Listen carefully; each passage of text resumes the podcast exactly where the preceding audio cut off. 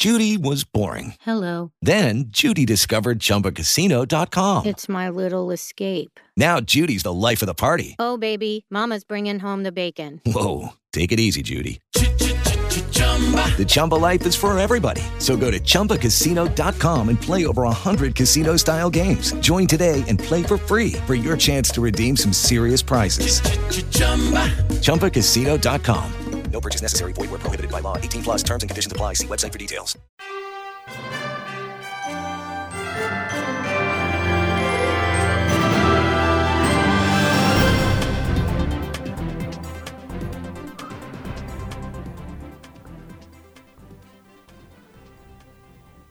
Welcome to another edition of Cal's Corner Radio here on the X Zone Broadcast Network. My name is Cal Korff, and I'm your host. The executive producer of the show is the one and only Rob McConnell.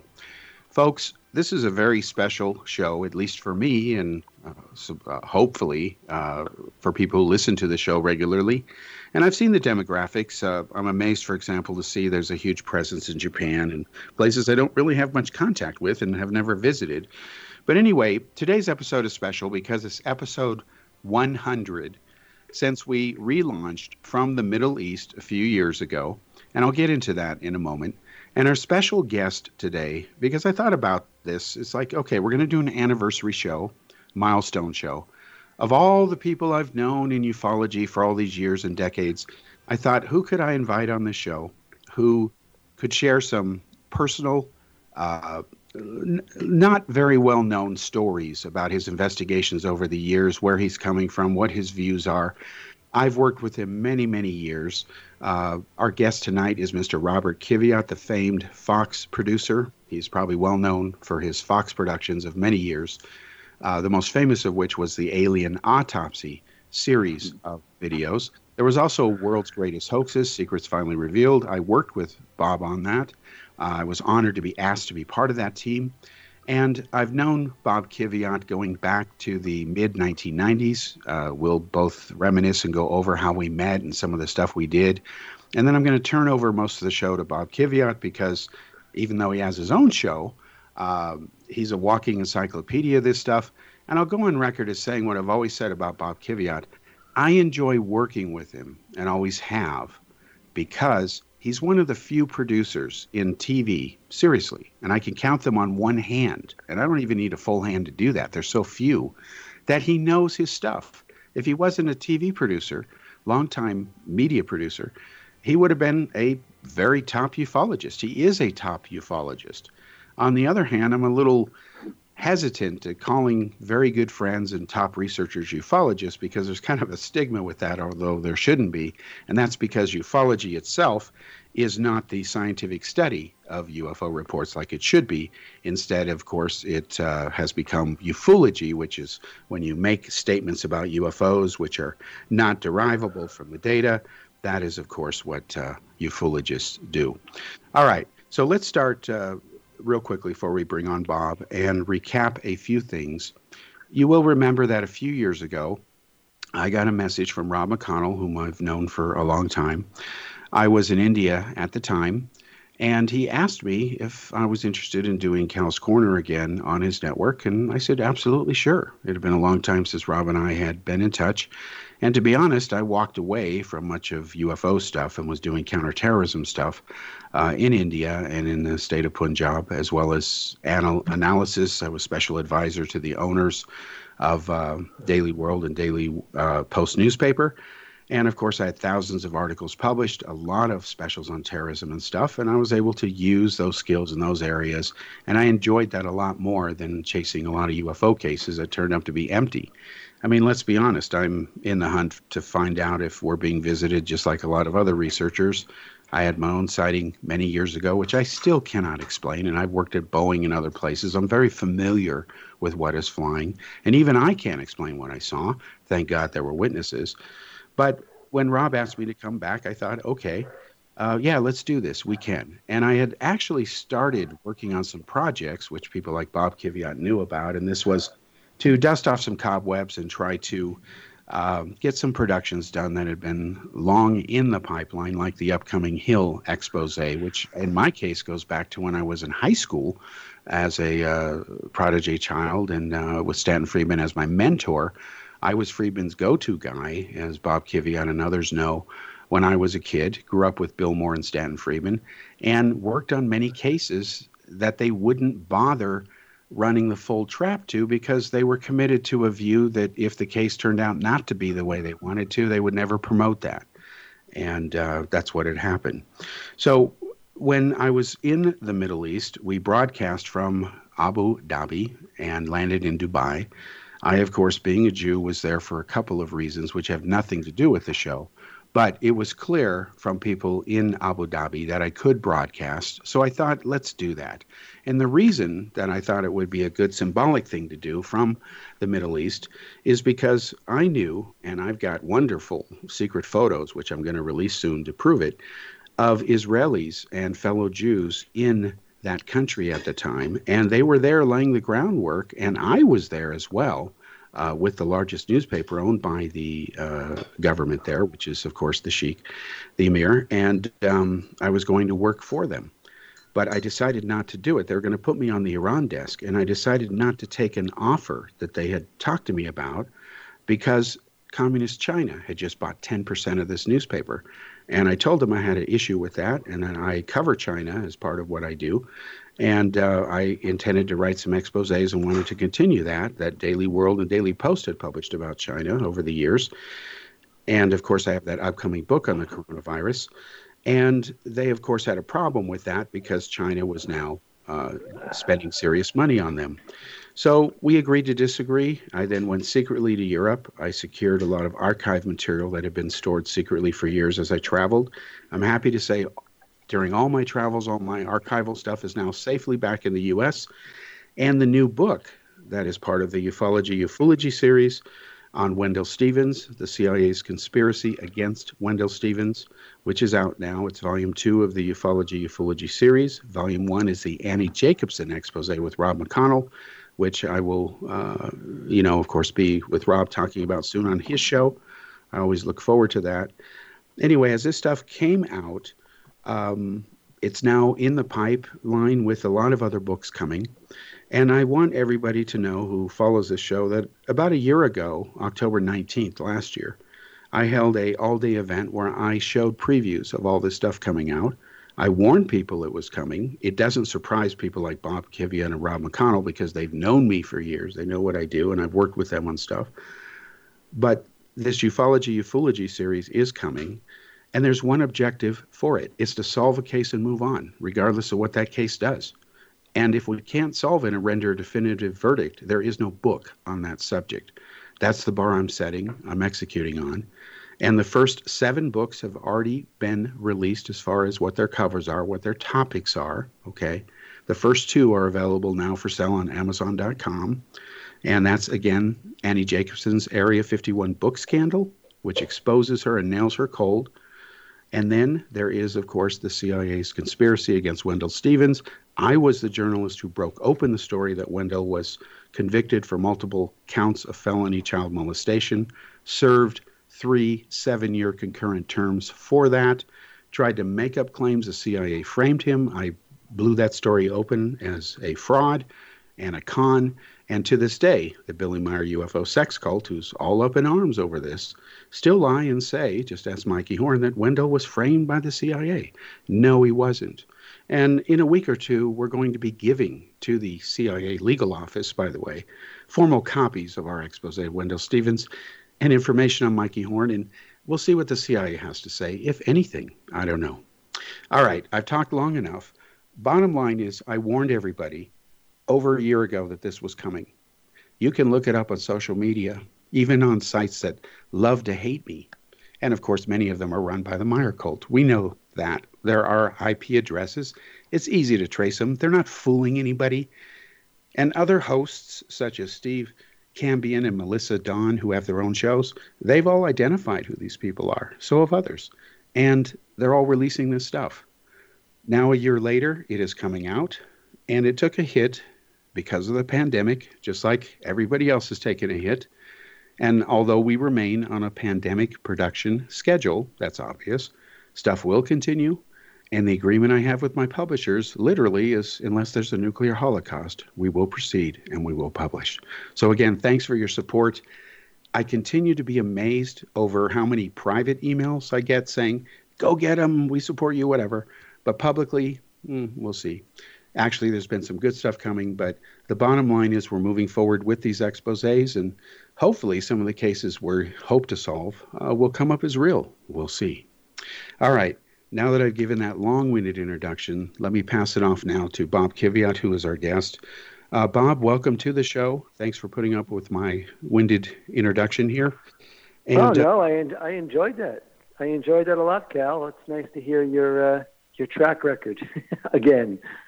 Well, thanks, uh, Bob. Um, I know in dealing with people who we both know as well as people in the UFO field, there's there's misinform there's there's misinformation and disinformation about you. Meaning, a lot of people if I ask them, hey, where's Bob Kiviat coming from on the UFO subject and all that, I know those answers because I know you very well. But will you just say for the record here, what drives you, what motivates you, where you're coming from on this? I think you and I have always had the same exact, and I hate to use the word exact ever, but I think in this case we are precisionally connected here in solving and getting to the bottom of cases to have these mysteries, especially under the category of the unexplained, and I completely, I'm not, I'm never comfortable with the term paranormal. I don't even understand the term. I, I don't know how it exactly became a term yes. for television. I know, I know the people that put the term out there and what they were trying to achieve. Mm-hmm. But I, I would never say in any way, shape, and form I thought I was ever a paranormal TV producer. I always felt I was just like you, a journalist trying to get to the bottom. I'm using television mostly as my medium. And I have written for print, as you know, as well, especially for Omni Magazine. Mm-hmm. But I absolutely am trying to solve a case. I would never touch a case if I didn't think there was a chance of solving it. And that's why I started my career at Unsolved Mysteries, pretty much after leaving Now It Can Be Told with Geraldo Rivera, because the goal was always to solve the case. And I thought Unsolved Mysteries, their goal was to solve cases. And it was, but I think it was more of a kind of like come on line or come on attitude that they're going to solve cases because basically most of the cases that they brought in, especially in the, in the unexplained area, which I did appreciate, they called it the unexplained. You're mm-hmm. never really going to see the word paranormal too much on their show. So I was very happy to be part of that program because we were trying to solve cases. That was the goal. But again, there were so few cases that really fit that category, and they were proud of the cases they solved, whether mm-hmm. it was crime, murder, or the unexplained. But in my in my own career, after leaving Unsolved Mysteries and starting my own productions, I always felt it was to solve the cases. That was the goal. Solve them. Yeah, it. Uh, I appreciate you clarifying that, and that is important. And that, of course, remains the most noble objective, regardless of who you are. Uh, I remember, uh, and you know, I'm grateful to you for giving me my first big TV break, uh, the first TV show I was ever on. I don't know if you know this guy. Do you remember a, a long time? This is a long time ago. We're talking 70s, I guess when cable TV was just starting to take off, there was a producer from Southern California who operated in the Bay Area named John Dosa. And he, no. he had a show called The John Dosa Show. And real quickly, he was attending a lecture I gave uh, when I was in high school at Fremont uh, Main Library. And he was in the audience and he in- introduced himself after one of my lectures. And he says, Hey, I want you to come on this new thing called cable TV. And I'm like, Okay, hmm. whatever. So I go there live and I give this lecture. And um, in the audience were people from the Meier UFO sex cult. They were believers. and they showed me this book, UFO Contact from the Pleiades, Volume 1. And I was like, whoa. And I saw immediate problems with it. And then uh, I'd done a lot of media work. I debated Phil Klass on radio and things like that, but it was still a secret. I was a kid. Stanton Friedman was one of the few people who knew. And everybody I wrote, typing up letters and many long-winded reports, they assumed I was an adult because my letters were always typewritten, which I thought was funny. But uh, it wasn't until you and the show Encounters, your old show on Fox, that uh, that was my first big major network debut in primetime, and I appreciate that. And I really appreciate the fact, Bob, that you let me debate Jim Dilettoso of the Bill and Meier UFO group who promotes Meier, And that, of course, was a debate that I still get comments on today uh, especially when they saw the image of the, the object in front of the tree branch instead of behind it, and so on. So we're about to hit the first uh, break here in just a few seconds. But when we come back, can you briefly describe to me? Uh, remind people what encounters was like what it was like to work on and then can you share some background with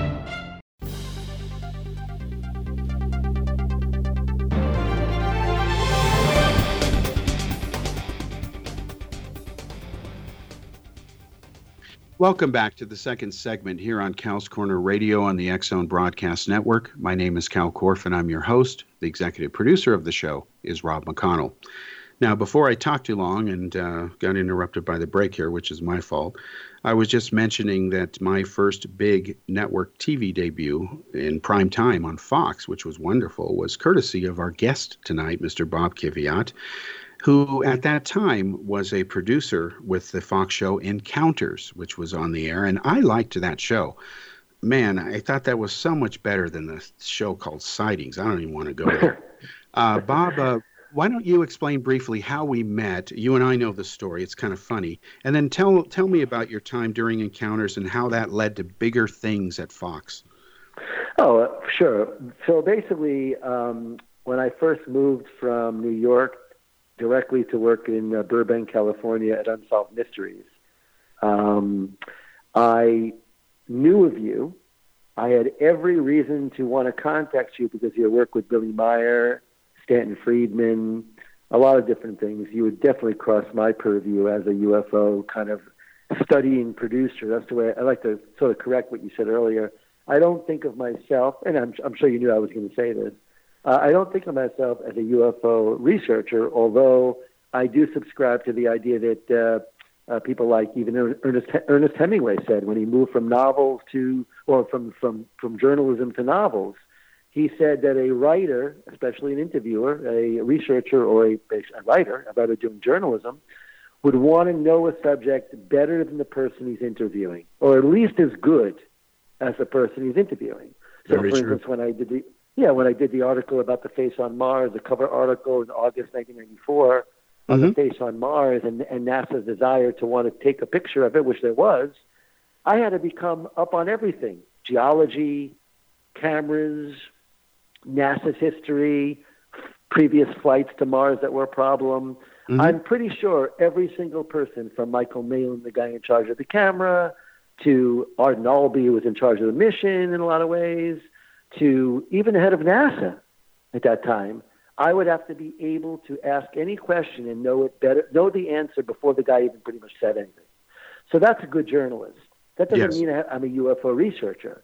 So I had such a passion to want to know about UFOs for doing interviews with people that I had to become maybe one of the best researchers like you because we had to just cover the terrain. And a lot of journalists don't know their terrain as we found out with this whole QAnon thing and everything going yeah. on in the world right now, as we've talked, people don't do the job. They don't do the homework. Right. So they can't be very good reporters. Anyway, back to the main point.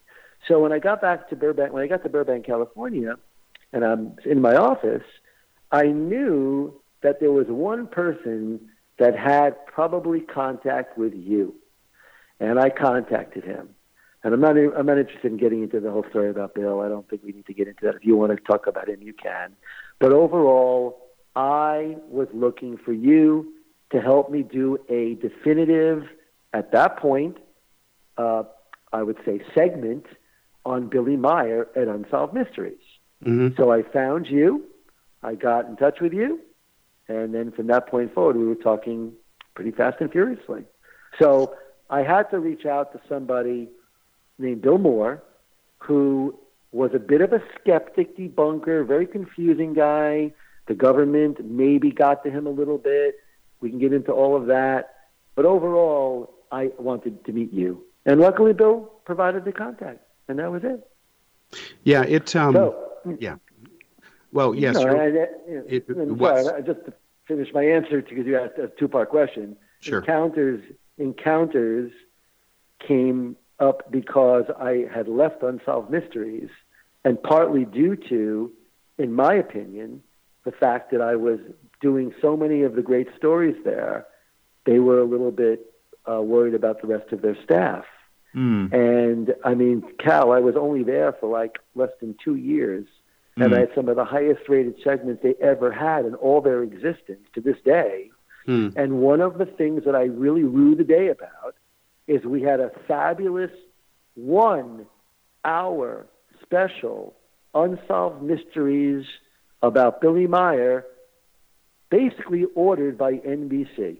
Wow. The way it went was we at that show, before we get to encounters, we at that show had to provide what's called a research report, which is a very detailed, in my case, you could almost publish it, I'm proud to say, but it was a very detailed document about the Billy Meier case. And we always did that for every one of our stories, whether it was, whether it was a 7 Eleven that was robbed, there was some gas station that was robbed, and there was a, you know, a robbery we're trying to solve, a wanted case, or mm-hmm. whether it was a big case like the Billy Meier story, we had to provide a research report that went to NBC. Well, to my great surprise and glee, I'm sure you would agree, I got contacted by the head of the show, and she called me up to tell me that they loved the Billy Meier idea, and they wanted to build it possibly into a full one-hour show. In other words, Hmm. the entire night would be Billy Meier. So that was very exciting. Yeah. So w- what we always do is we do what's called a scout. So they take the research report and all the people I want to interview and everyone, including Billy Meier. And we had arranged for Billy Meier to allow us to come to the farm in Switzerland, in Hinterschmidrüti, as you know. Yes. and we were all set. We were all set. My director, who, by the way, often called me a UFO researcher, or referred to me in one recently. I, I won't get into it. But the research, the the producer uh, is me in this case, and the the director is going to go out to Switzerland and actually look over the farm, plan the shoot. You know, he has to get all the things worked out. We were a very expensive show. We put out, we we, we pulled out all the stops. You know. Yeah. Yeah. So at Unsolved Mysteries. So as we were planning the trip to Switzerland, getting it all ready to go, and it would have, probably would have led to a one-hour special on Billy Meier. We got hassled by people that claimed that they owned Billy's rights, yes. and those people, you know, who they are. Do you want me to name mm-hmm. them today, or do you? No, it's not necessary, but I Okay. yeah. People that claim to have the rights to Billy Meier's story threatened the show. Yeah. that if we were to do something without them, which is pay them, all they Right. were all they were looking for was a handout of money. Right. They were trying to keep Billy Meier like a like an indentured servant. Like if he if he if he wants to make a deal on his own, their view was he couldn't do that. Well, we found out later in the world's greatest hoaxes, of course, you could make a deal directly with Billy Meier. And that was one of my proudest moments. So we'll get into that in a minute. So I left I left Unsolved Mysteries under some very odd circumstances with their staffing issues. Mhm. We'll get into it. I was creating quite a stir there that I was I was kicking out great segments about crime and, and things like that. I did actually a segment called Is Doreen Dead? that the head Hmm. of the show said to me, Bob, it's a husband killed wife story. We don't know if he did it, but we think he did. It turned out he probably did the way it worked out. But anyway, uh, more almost assuredly did. So we were right on the right track. He killed himself later after killing somebody else. But Oh. then it turned out she said to me, Bob, that's a. She said to me, that's like a perfect unsolved mystery story. What are you going to do now that you're not working here full time? Are you going to go back to New York? I said, why would I do that, Terry? Why would I go back to New York?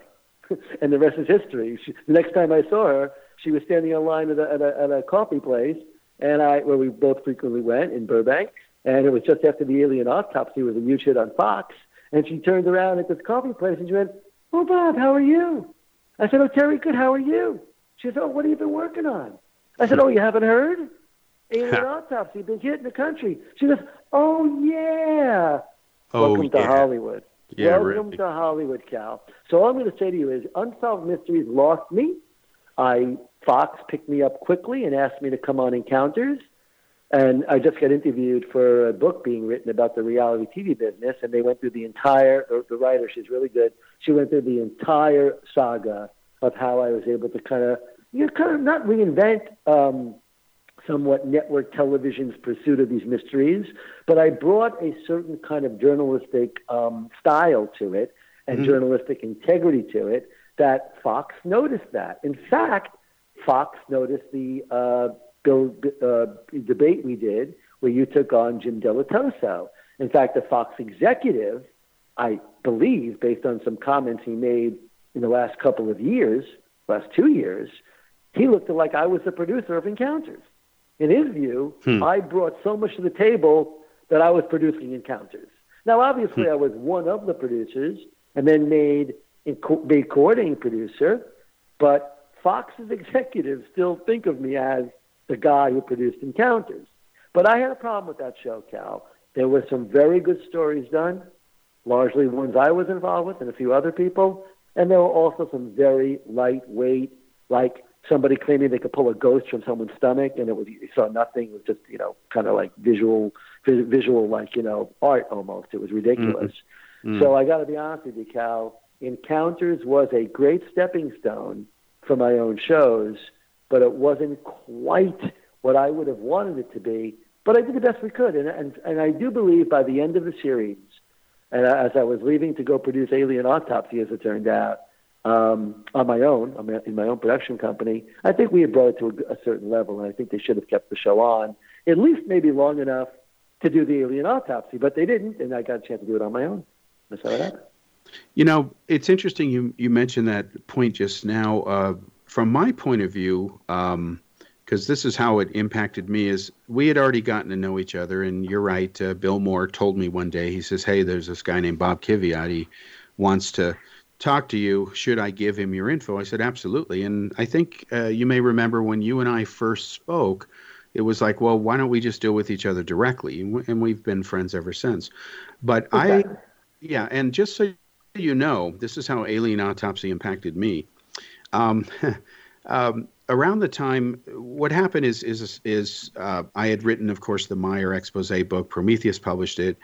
I told Stanton Friedman, I said, you know, I'm going to have Prometheus as my first major publisher. I said, I want you to endorse my book. And he says, yeah, no problem. I, you know, he gave me all the stuff Wendelle had given him and Colman VonKeviczky had given him when he was working with Wendelle on the movie UFOs Are Real when I was in high school. And uh, during the press conference Stan and I did, uh, the media was there, all the media all day. Uh, there's a famous photo now that they published uh, in a huge article on the in the San Francisco Examiner, where you see Stanton Friedman, you see me looking at him, and my jaw's dropping because I can't believe what I'm hearing. This is my mentor. This is my UFO researcher idol, and he's saying things which are just so ridiculous that the press nailed him on it, caught my reaction to it. And I actually found in my archives that were recently reopened after 20 years of being stored secretly while I was abroad, uh, letters from the so called dark side of the force, the skeptics, saying, ah, never has the media captured a reaction like this before. Come join us. You know, you're a bright guy. We'll show you the light. And what I found, Bob, was you got to be neutral and you got to just go where the facts are, as you know. So what happened is I was invited to be the surprise mystery guest at a MUFON UFO symposium. This was in the mid 1990s. Walt Andrus is there. He's like, Cal, this is what we're going to do. We're going to introduce you on stage. Michael Hesemann is sitting in the front row and you're going to see for the first time they're going to i'm going to show them the undercover footage where the tree moved and everything you know there's no tree there and i'm you know, saying we've been to Switzerland undercover. I ex- uh, posed to Steve Thomas. Stanton Friedman is there. Everything's all set. And then all of a sudden, right after I finish my thing and everybody's clapping, some guy comes in and he he's holding a four-page fax, Bob. He says, "You're not going to believe what just hit the news." What? Somebody die like the Pope? No. They've got photos of the alien autopsy, the body at Roswell. I'm like, "What?" and mm-hmm. and all of a sudden the whole symposium was taken over by these faxes that Ray Santilli had sent, uh, teasing this. And next thing I know, I get back to the U.S. trying to sort out what's going on because I know it impacts Roswell, and I know I'm going to be doing this Roswell expose book. It's like, well, okay. And the next thing I know, I read that Bob Kiviat has formed his own company, Kiviat Productions, and he's doing alien autopsy. And I'm like, I'm so glad you went off on your own and did it because I thought, wow, he can go places that encounters wouldn't have let him do before. And you certainly did that. Yeah, I mean, I got to be honest with you, Cal. The only way I could have ever thought of doing alien autopsy, I remember writing a little bit of a the show actually that became the show, and almost word for word, on the plane back from England after seeing the footage for the first time. Mm-hmm. And I remember it was always like I was just a journalist doing a story, bringing it to my news editor. There was nothing paranormally or weird or alieny or anything. It was an individual claiming he had recovered film okay, from a Bob, old we're, cameraman. We're just we're coming up on the break, so I have to cut you off. It is Ryan here, and I have a question for you. What do you do when you win? Like, are you a fist pumper? a woohooer, a hand clapper, a high fiver. I kind of like the high five, but if you want to hone in on those winning moves, check out Chumba Casino. At ChumbaCasino.com, choose from hundreds of social casino style games for your chance to redeem serious cash prizes. There are new game releases weekly, plus free daily bonuses. So don't wait. Start having the most fun ever at ChumbaCasino.com. No purchase necessary. VGW. Void were prohibited by law. See terms and conditions. 18 plus. Judy was boring. Hello. Then Judy discovered ChumbaCasino.com. It's my little escape. Now Judy's the life of the party. Oh, baby, Mama's bringing home the bacon. Whoa, take it easy, Judy. The Chumba life is for everybody. So go to ChumbaCasino.com and play over 100 casino style games. Join today and play for free for your chance to redeem some serious prizes. ChumbaCasino.com. No purchase necessary. Void where prohibited by law. 18 plus terms and conditions apply. See website for details.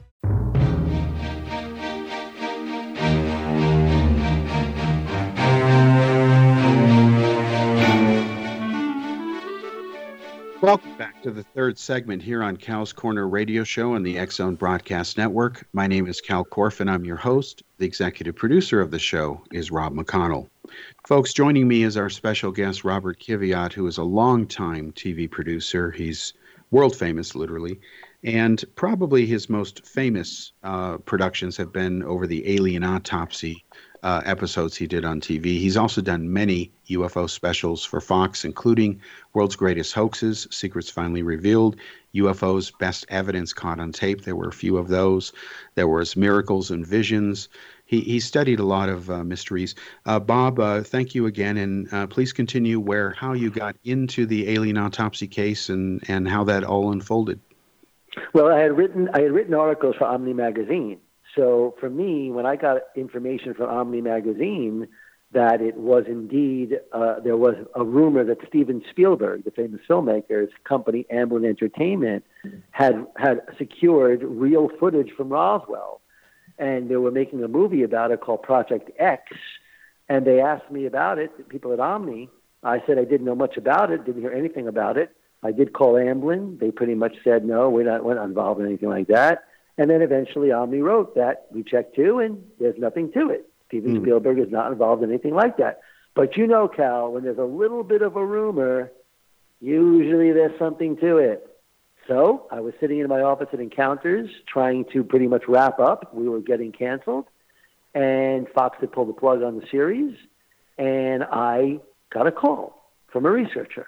And he said, Bob, you're not going to believe this, but in England, there's a morning show a real you know, you know morning show everyone watches in the morning, and apparently a guy named Reg Presley, a uh, rock guy, a rock musician, former rock mm-hmm. guy, had seen an alien autopsy or seen an alien on film, and said it re- it does exist, it's real, and he wanted to know more about it. and He was talking about it, so I said, look, if that's what you're saying, that must match the story we're hearing out of you know out of uh, this whole Amblin Entertainment thing, and sure enough.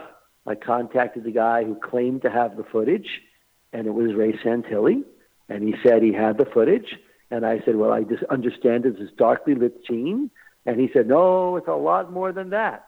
And yeah, I'm going to show you Harry Truman, and I'm going to show you people at the crash scene, and I'm hmm. going to show you a lot. And I said, really? Sure. Well, after much fits and starts and plans not kept and all that stuff, eventually he invited me to come to England. I took a plane to England, He showed me the footage in a huge room. Uh, 200 journalists were there. Uh, I got some uh, unique access, I think, because he saw the kind of work I had done. And Ray Santilli said, Bob, I want you to be the one to do the American show. I like mm-hmm. you because not only are you knowledgeable, but you took it on your own nickel. You came here on your own. You're not working for any one group. You're just interested in the truth. And I appreciate that. So I said, okay, Ray, good. So on the plane ride home, I was saying before the break, you know, my, my plane ride home was like it's going to be like a like a journalist doing a, a, a, a show on like a courtroom show. For mm-hmm. me, it was like a court TV thing. I'm going to show it to the jury. The jury is going to decide based on the evidence, and that's it. I didn't have enough evidence to know it was real or not, but I knew that if I treated it like an investigation leading to like a trial, a court case kind of thing, it would have a chance to stand up at least as a as an interim research kind of thing until we knew more about the film. And that's yes. pretty much what we did. That's yes. how we handled it. Yeah, I remember. So, yeah. Uh, well, just no, real quickly, so because I think a lot of people don't know this, and you, of course, can elaborate further, but just so you know, ladies and gentlemen, a lot of people saw the original broadcast that uh, was the alien autopsy special that Bob Kiviat produced with Fox. And I remember because of the time zone differences in the U.S. I was on the West Coast, of course. It's on uh, there's East Coast three hours difference. I remember that there were people calling across the country saying it's going to be on at this time. You got to see this, and it just was a ratings hit. And I remember uh, because you invited me down to be part of the other productions, because of course, you know, being a Roswell guy and one of your researchers, uh, you had planned a series of these to, to take the public along to see where the investigation went, right? Well, actually, we didn't plan it that way. The way it, it turned out to be that the way we planned it mm-hmm. was that we were going to do the show for the air date that we had Every mm-hmm. country got their own access to the video, but we had the biggest platform with Fox Network, of course. And so we did a show based on the idea that it would be a one shot show. And if for any reason we discovered it was a fraud, we had a plan to go on the local KTTV or a local Fox owned station here in LA. And we were going to do a breaking news special for all the Fox stations around the country to tell the public breaking news. We had planned a special, but now it's turned out to be a fraud. Here's, the, here's what happened and tell the story. We were never going to just let it run as if like, you know, a mystery and kind of just, you know, you know, ex- basically keep the public in the dark and just make a nice entertaining show. Forget mm-hmm. that. We were, and I really was proud of the executive, Mike Darnell, for understanding that it was a journalistic effort. And if mm-hmm. we had to basically give up the ratings home run and let a local news station handle it for the country, we were willing to do that.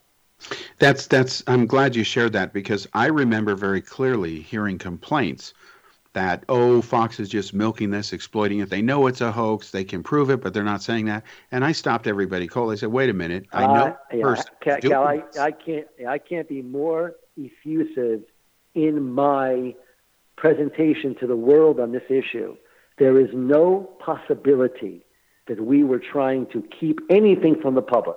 If we were going to go live with a local news station and mm-hmm. let them take the thunder on this thing and get the, and the credit, all I would have done was pretty much hand over the file and hand, hand our research and our and the interviews we shot. If indeed anyone beat us to the scoop, if you will, mm-hmm. no one did and we were the ones eventually who broke it in world's greatest hoaxes as a fraud. Yeah, speaking of which, I'll never forget when you told me that you were going to pitch this show. And I think it was what, two and a half years went by, maybe three years. And then you call me out of the blue one day and say, Cal, get your ass down here immediately. We're in production.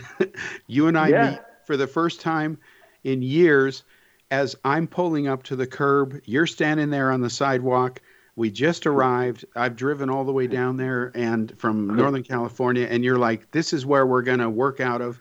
And it's an old abandoned morgue mortuary. yeah. It crazy. was like, wow, we're gonna we're gonna work on alien autopsy and these hoaxes out of an. Isn't, isn't it crazy how it worked? Isn't it crazy how it worked out? There we were. We didn't really know it at the time, but we yeah. By the time you came, we didn't know when we rented it. But yeah, surely my producer, Davey, you know, found this place and it was indeed a former, uh, some kind of a morgue or some kind of Yeah, a hospital theater. We're not quite sure. We didn't see any ghosts, just for anyone wants to know. Yeah, it's. I'll never it forget because I remember very vividly. You said, "Cal," he says, you said something like, "This is how crazy the TV business is." He says, "Remember, I told you years ago I was working on this treatise, this four-page tight, tightly typed thing. You showed it to me, and it was exactly what you had said. You had outlined the cases." Uh, and of course, Meier was in there because if, if you're going to Yeah. talk about greatest hoaxes, you have to include Meier. And as you know, we had a chance to go in there undercover again and get his wife on camera to talk about well, it. you Show did, him. we- You, yeah, you did that. And then the best part of World's Greatest Hoaxes to me, to show people my objectivity, and you kind of made the faux pas earlier by, uh, it's very cool, I don't mind. You call World's Greatest Hoaxes a UFO special. Let me be honest with you. Someone a little more famous than you and me, Cal, wrote a book, Shirley MacLaine. She wrote Yeah. a book called Saging, Saging While Aging. And in that book, I believe what page 155 or something close to that, she writes at the top of the page how much she liked Billy, how much she believed in Billy Meier, and it was due to Bob Kiviat and the Fox Network doing a UFO special that ruined the Billy Meier case, basically. And Y- I yeah. take great pride. I take great pride in that. And if if Shirley feels that, even though I have a little bit of a respect for Shirley, going back to my grandmother, even, I have to say to you that Shirley needs to understand that you have to prove it. And he basically did not prove his claims. Mhm. And unfortunately, I think you made it very clear, as did Dean Kunde, the film expert in our show, and others, that Billy Meier is a very clever, amazing cult leading fraudster. Pretty amazing. Well, Pretty one amazing. thing, one thing, real quickly, which has come up uh, full circle all these years, and it's in the new Wendelle expose book, which is actually a reprint of a book I'd written exposing Wendelle in 1995. I forgot I'd written it, Bob, until I found it in my archives. You, you have a very. I got to be honest with you today, Cal. We've had a, we've had more than one you know time talking about this. I did not understand you had such a close relationship with Wendelle. You know, I met with him before I started my TV career. I was still dabbling in the advertising Madison Avenue world. I started after college because it's family business, and I was working with my dad a little bit. And I, I kind of hesitated getting into this field because, as I found out in Hollywood, it's a tough thing. You know, you have to mm-hmm. always come up with a new show, come up with this. So I always had my hesitation of getting into the Hollywood world, but got pulled in. That's fine. But I must say that uh, I went to see Wendelle at the very early days of my research, getting ready for my career in television, Mhm. doing these investigative shows. And Wendelle very, very uh, uh, politely spent a day and a half with me and showed me almost everything he had to offer in terms of UFOs and Billy Meier. And he told me a story how he kind of got uh, framed, he felt, by the neighbor and damaged his, da- damaged his life badly. And I always had a great affinity for Wendelle. He always was helpful. He'd come up with some strange, like amazing find out of nowhere. I'll Yeah. never forget. I was, yeah, just to give you a little bit of Wendelle. He's no longer with us, and I think we should give him some props here. Sure. I mean, Wendelle was a former military guy who witnessed everything from the absconding of, of film footage by the government and not letting it go to the proper place for analysis of UFOs and things like that. And Wendelle went public, and sure, he had kind of a swashbuckling little mentality about life, but as you can really see in that movie, by the way, UFOs are real, a classic, by the way. I cut my teeth on the UFOs are real documentary, and later actually uh, licensed footage of Jesse Marcel Sr. from the producer of that, Brandon Chase. Hmm. So all I can all I can say is uh, hearing Wendelle's name, the way you described it, and knowing how much he was dedicated to the UFO field, and just to give you an idea of Wendelle, he was really a very open guy. I was doing one of the UFO specials I did for Fox, the two of them, as you remember, and the UFOs caught on tape. UFO is the best evidence ever caught on tape. First show, mm-hmm. we were we were doing research, and I found some interesting information that I knew Wendelle would know about. And Wendelle said, "Yeah, yeah, Ecuador. I know Ecuador. As a great researcher in Ecuador, here's his number." And it turned out that Ecuador researcher had a fabulous UFO video in his kind of like you know world, and it was this uh, Victor Chilarisa video, which to this day, Cal, Bob Nathan at NASA, we brought, of course, who came to the shoot, you know about it. Mm-hmm. Bob yeah. Nathan at NASA, all he could come up with was, it must be a miniature. Like, what do you mean? It's like spinning chandelier in the sky. And he called it a miniature. And they had no reason to believe that, really, other than the fact he had a guess. I mean, it looked like a rotating UFO. So I guarantee, Cal, there are some cases that NASA and Bob Nathan would give an answer to that really was kind of lightweight. It wasn't really good enough. If I was a jury, if I was a prosecuting attorney, uh, and Bob was my witness, and I had to make the case for, let's say, for the video, the victim, I would, victim shall release the video, I would say, Bob, Dr. Nathan, I don't know. Let's try this again. You know, it wasn't quite a good enough answer. You know, he couldn't really answer it. So Wendelle had a real proclivity for providing me inside information that I really valued. And I'm sure you had your own issues with Wendelle, but I think that we should speak up in a very good way about Wendelle. I believe that. Well, let me just summarize it clearly. Uh, first of all, I was a kid, and again, a lot of people didn't know that because I typed letters. I had the third largest known UFO collection of photo imagery at the time in films.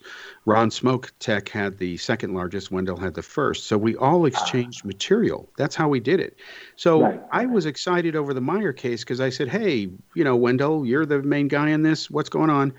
And he was lying to me. And that's the that's when i had a problem with it. I was writing a column for saga ufo report. You may remember ufo photo file. And i was using computers working with ground saucer watch to analyze them. And i was getting into it. And nasa ames was nearby. And i could tell there were problems. And so what happened is i asked wendelle he admitted he's a one-fourth partner in genesis 3 productions. And just before he uh, well we'll after commercial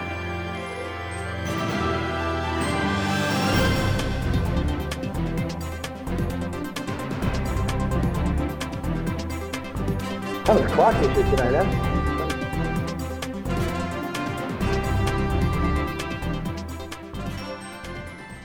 Hello, it is Ryan, and we could all use an extra bright spot in our day, couldn't we? Just to make up for things like sitting in traffic, doing the dishes, counting your steps, you know, all the mundane stuff. That is why I'm such a big fan of Chumba Casino. Chumba Casino has all your favorite social casino style games that you can play for free anytime, anywhere with daily bonuses. That should brighten your day a little. Actually, a lot. So sign up now at chumbacasino.com. That's chumbacasino.com. No purchase necessary. VGW Group. Void were prohibited by law. See terms and conditions. 18 plus.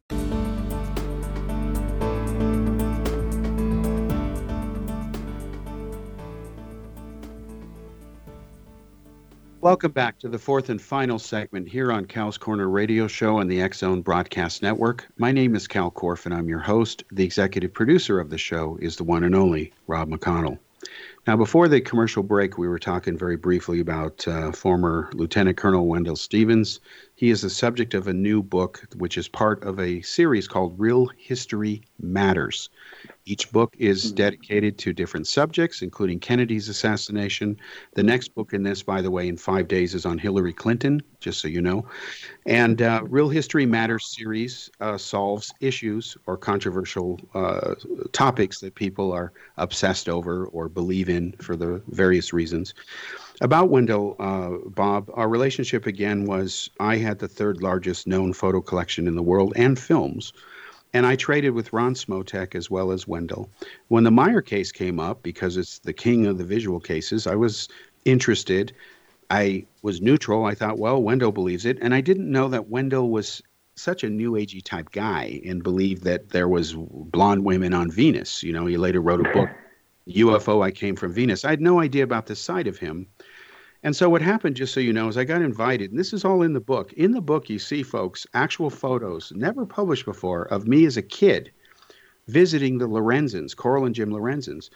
Uh, they, they had uh, APRO. APRO, APRO, yes. right? Yeah, I was the youngest member of APRO. Who would, who would know that, Cal, besides you and me? well, yeah, really, I know we're kind of old now. But but what I mean is I was donating computers for years secretly to UFO researchers because computers were starting to come in. I was at Atari, then I went to Apple, met some guy named Steve Jobs, may have heard of him. And yeah, yeah, and then my life changed. So I was giving, and you actually see in the book my letters between the Lorenzens saying, "Yeah, we'll take the computer," and you know, I'm trying to train them. And then I saw Coral before she died. She gave me all the Meier material, including Wendelle's original Meier manuscript, parts of which Prometheus books published in my expose. So Wendelle wrote me this letter. It's in the book that says, you know, I'm I'm I'm thanking you for advocating that we should always go after the truth no matter what it is. No hard feelings, okay? And I was like, no hard feelings after all he did to me once the Meier expose came out, it, it was published in December of 1980, as I recall, in Saga UFO Report. It was Story of the Year, and um, he's like, no hard feelings. He's he's uh, implying I'm a member of the Klan because my initials are KKK. That I didn't write the book. Bill Moore had written it, and because I was a minor, they used me as a prop so they could avoid being sued for libel, slander, defamation. They made up all kinds of stuff. And then I get this letter from Wendelle after he, he, we met in person at Jay Mo- Moseley's National UFO Conference, where I was a speaker in Tucson. Uh, Moseley invited me out there, and Wendelle says, you know, no hard feelings. And then I find out he's in prison. So he was kind of wrapping things up, trying to mend fences before he went away. And then I found out about the girls. There had been a prior offense as well, which was admitted into evidence, and he was guilty. I mean, there's no question. And the court documents. But, but, yeah, Cal, I wanted to, I wanted to interrupt you for a second because I'll forget. Bear with me for a second. But I want to let you know that there seems to be a, a propensity, a propensity for this overlap between sexual allegations and UFO people. I know. And now we just, you know, we, we just recently had another situation with the head of MUFON. Yeah. Uh, over the last couple of months in my own town here, where I Yeah. live. Yeah. So it's a very weird time, and I would say that uh, it's just a weird thing, sort of like e- easing into the UFO field. Mhm. It's not very pretty, and I would say it's a little bit disturbing. It is. In fact, um, with that segue, real quickly, I want to ask you about this because Sorry we, for cutting you off. no, no, it's okay. S- We have to get through this for the end of the show. But you mentioned Dr. Bob Nathan. I know him. I've known of his work for years. But I want to tell you something that's coming out in the next book of Ufology, Ufology. Remember the Rex Heflin case? That classic yes, case. very well. We were set to do a uh, piece on that unsolved mysteries. Well- and I got Rex involved, and Rex blew my mind. If I tell you the story, you won't believe it. No, I'd, I'd like you to share the story because um, I remember talking to you about it, and I want you to know that I told Bob Nathan that he's wrong on his analysis. It's not a particulate matter visible around the dome of the object, it's a small object close to the camera, a train wheel. With a close-up lens, which nobody knew Polaroid actually made. I'm glad, I'm glad you reminded me of the Rex Heflin case, Cal, because I'm going to be honest with you. That's one of the cases that I've never done because I came so close to having an exclusive with Rex before. I'm sure he's gone by now, but he was he was spry and ready to go, and we had arranged for Nate, Bob Nathan to be in the show. We had arranged for Rex Huffman to be in the show, and Unsolved Mysteries in their infinite dullness sometimes, D U L L, dullness, yeah, yeah. uh, decided that they didn't want to go forward with it. And this is after Rex Heflin calls me and goes, "Hi, Bob, it's Rex. Well, did you get a did you get an approval yet for the story?" I thought you know, it sounded like that, Rex, like that. I said, uh, "Not yet, Rex. Well, that's a shame because I got news for you. In the last little while, the Polaroids have returned to me." What? Yes. The original Polaroids have been returned to me uh, just out of nowhere. I went to my mailbox and I'd seen a woman near the mailbox. And sometime later, I went to the mailbox and my Polaroids had been returned. They had been missing all these years. Now these And are I the Polaroid believe- photos he took of the UFO. Yes. Yeah, And yeah. I couldn't believe it. right. And obviously, if it was my own series, if my own specials on Fox, I would have found a way to do that story.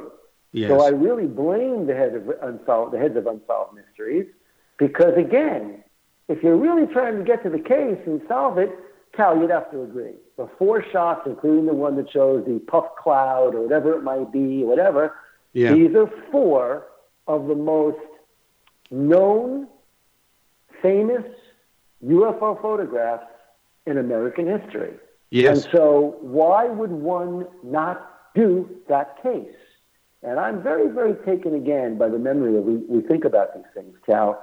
There are people that want to get to the bottom of cases, and there are people just want to put money in the bank.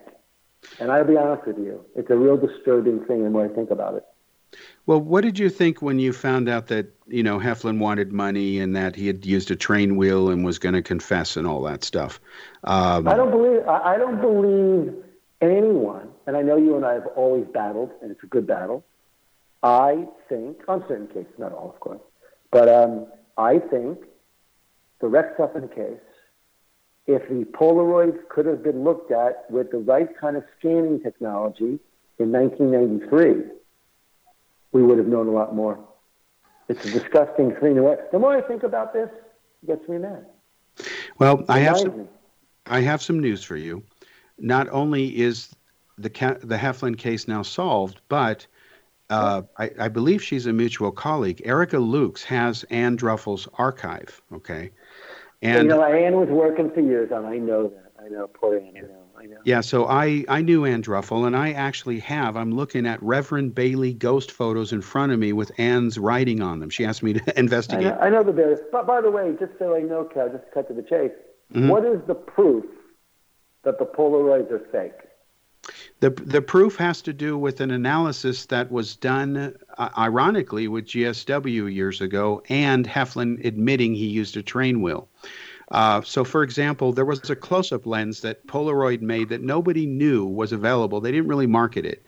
And I pointed this out to Stanton Friedman because I told Friedman Spaulding claims it's a small object close to the camera. He was trying to duplicate it with a paste up on a window. And I told him, no, there's, not, there's too much detail in there. It's got to be a physical object of some kind. And Nathan had concluded two possibilities either was a small object to the camera a brilliant use of forced perspective. This guy could have uh, given Meier a few lessons, or it was a large object far away, and uh, it, it, could be one or the other, and and that is what happens when you do what's called photogrammetric dimensioning in a photo, as you know.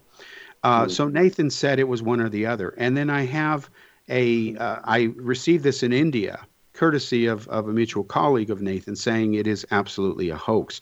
So what's going to come out is I've contacted Erica Lukes and I've told her I've got the other half of these files because Friedman gave me everything, said go run the bottom line to it. By the time I told Friedman the bad news, he basically ag- agreed to disagree, meaning like the Hill case in Roswell, when I confronted Friedman with the Roswell debris photos that Bill Moore had just given me, which have been found now, Bob, the originals he gave me. And I told Friedman this is so not. Where, so where's the, the, you and I are always about getting to the bottom line. Mm-hmm. Where is the proof that it's fake? The four photographs or, or three are fake. Yeah, there is a analysis which nails it using the material that I found years ago in my archive. It's it's been found. Uh, and secondly, uh, Heflin uh, made a confession. He wanted money, as you know, for medical reasons. And you may recall that I talked to you years ago saying we shouldn't pay a hoaxer. I'm sorry, I feel bad for him, but he shouldn't be rewarded for what he did. I went to the Orange County Highway Department and investigated that case immediately after I left the Lorenzens and Wendelle on my way back to Southern California back in the early 1980s. So all that data is in the book. So it, it has come full circle, especially with the originals being found, being scanned, and all that stuff. But it turns out. Well, I want to hear about that. That's the part that I want to hear about. How, how when, they, when they were scanned, what was found in the scanning? Uh, that it's a small object close to the camera. No question. How? What, what was the indication of that? The, the actual grain of the film? No, it's it's the problem was that Nathan was using uh, images shot from the Polaroids, so they were, I believe. Bob, Bob felt he couldn't prove one or the other. He could not. Yeah, because prove or disprove it. He, he leaned on the idea that it probably was fake, but he couldn't figure out in the in the station wagon, I guess, that he was shooting in, how he was able to get in the back seat. Bob Nathan was very clear about this. Yeah. He tried to get in the back seat, figure out every angle, and he just couldn't figure out exactly how he did it, but he suspected, as I remember, if I remember correctly, mm-hmm. Bob's view was that he suspected they were fake, but would not go to that point because he couldn't confirm it. And now you're telling me there's some kind of forensic evidence done with yes. scanning technology on right. the originals that are scanned. Okay, we can move on. I, yeah. but let me ask you a question. Mm-hmm. The Trent photos. Yeah. Where are you with the Trent photos? Okay, well, I'll state it publicly now, and there's a few researchers I've, I've tipped off about it. Uh, of course, I'm happy to share you the inside stuff. The Trent Photos is going to be book number eight, and we are doing a book on the Trent photos. No, no, no, no, no, no, no, Bob, Bob, Bob. Wait, let, let me finish this. Roy Neal, who is my former Apple roommate, longtime guy. He's the one I first did the Meier models with in the hills, testing it for. Went to Switzerland undercover as Steve Thomas. Anyway, we've reunited just like we never left, and we are doing the first VR, virtual reality, AR, artificial reality reconstruction of the Trent case. Dr. Bruce Maccabee, the third original Roswell researcher, who we both know, I won't mention his name, has agreed to help. And we're working on an application that will allow you to walk towards the object. And either, when we're done crunching it, we don't know the results yet, you'll either walk out in a field and it's tens of meters, uh, hundreds of feet away, and it's about 30 feet in diameter. You look above it, or it's a small object and you walk near the ladder, and it was hanging from there, this so called mirror, which would explain the densitometry readings that excited Maccabee and Nathan. So uh, we're going to solve it one way or another. I hope it is comes up real, but at least with the AR stuff, we can do the first uh, 3D AR stereoscopic reconstruction and uh, we're working on it right now. And Roy Neal is going to be on a future show uh, shortly, and Sounds we're going to go to town over it. It's never been done before. Sounds before. great. Sounds Yeah. great, Cal. Good job. No, that's exciting. So good. We're talking about some of the most famous cases, and I think the cases that were shot, it may sound boring to people because we're so used to video, and of course, my my name to claim to fame is doing a lot of UFO video and whatnot. Mhm. I can say without a doubt that if the Trent photos prove to be real, it will be Yeah. a UFO moment in history. I mean, Yeah, it's one of those things where people need to really look at that. So if you're telling me the Trent photographs are still open for debate, I'm fairly confident that they're going to be proven to be what they appear to be, which is a large object in the sky. That doesn't I- mean I hope- it's an I hope- alien ship, by the way. Yeah, I hope it's true. Bob, we're about out of time. I'd like to thank you sincerely for being on the show. Uh, we could do a show with you for weeks and still run out and not have enough Can I just tell people about the new show real quick? Yeah, real quickly, you got a few seconds. Truth, truthfinders.com. Check the show out.